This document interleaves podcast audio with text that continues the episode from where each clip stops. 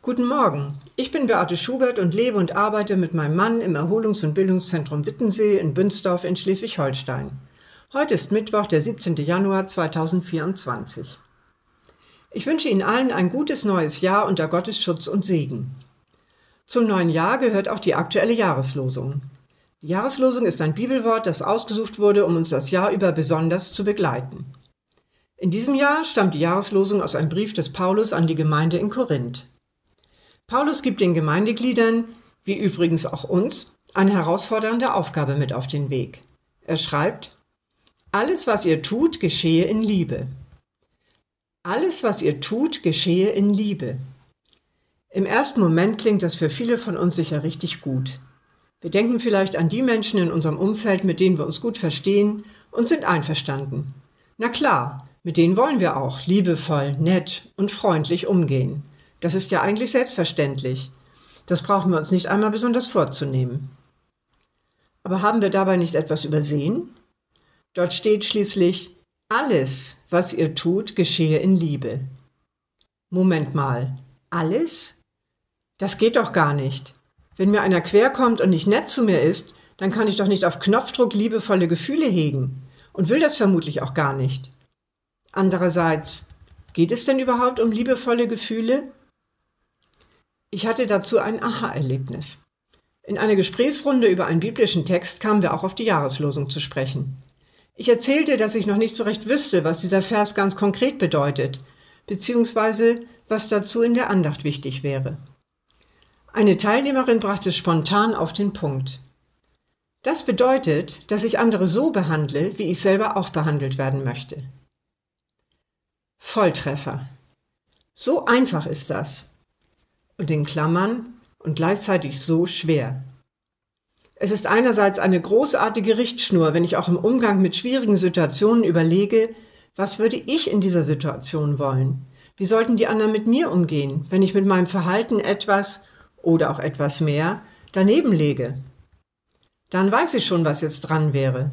Dazu brauche ich zuerst einmal auch gar keine besonderen Gefühle. Ich brauche es nur zu tun. Liebevolle Taten können unabhängig sein von liebevollen Gefühlen. Übrigens stammt diese Regel von Jesus selbst. In seiner Grundsatzrede der Bergpredigt sagt er, genauso wie ihr behandelt werden wollt, behandelt auch die anderen.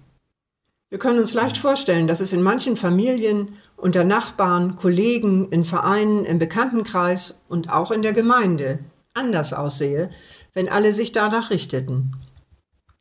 Wer sich in kritischen Situationen fragt, wie sieht jetzt eine Reaktion in Liebe aus, kommt unter Umständen auf folgende, nicht immer ganz bequeme Antworten. Hat jemand hinter deinem Rücken schlecht über dich geredet? Sprich ihn freundlich oder zumindest sachlich darauf an, anstatt ebenso böse Dinge über diese Person zu verbreiten. Wurden Absprachen nicht eingehalten? Kläre, was schiefgelaufen ist anstatt dich sofort aufzuregen oder verbittert zurückzuziehen. Gab es einen heftigen Streit, in dem verletzende Worte fielen? Sei zur Versöhnung bereit, anstatt das Tischtuch endgültig zu zerschneiden. Ärgerst du dich über eine Handlung deines Gegenübers? Versuche die Situation mit seinen Augen zu sehen. Frage dich, wie sieht jetzt eine Reaktion in Liebe aus? Oha, ganz schön viele Aufforderungen. Ist die Jahreslosung nicht doch eine Überforderung? Wenn wir versuchen, sie ganz allein auf uns gestellt zu befolgen, bestimmt. So selbstlos sind wir wohl eher nicht, dass wir uns immer von der Liebe leiten lassen. Sich verletzt und gekränkt fühlen, Ärger, Enttäuschung und Verbitterung sind starke Gefühle und lassen sich nicht einfach abstellen. Schaffe ich es dann wirklich, mich zu fragen, wie sieht jetzt eine Reaktion in Liebe aus? Es ist ja allerdings nicht irgendwer, der uns auffordert, alles, was ihr tut, geschehe in Liebe, sondern letztlich ist es Gott, Jesus, die Liebe in Person. Und Jesus fordert uns niemals zu etwas auf, ohne uns seine Hilfe anzubieten. Wenn wir sein Angebot annehmen, mit seiner Hilfe durch dieses Jahr, durchs ganze Leben zu gehen, ist alles möglich. Selbst ein Innehalten und Umdenken in schwierigen Situationen oder in der Begegnung mit herausfordernden Menschen. Sogar, wenn ich selber dieser herausfordernde Mensch bin. Jesus verändert mich und oft auch die Umstände, wenn ich ihn darum bitte und seine Hilfe annehme.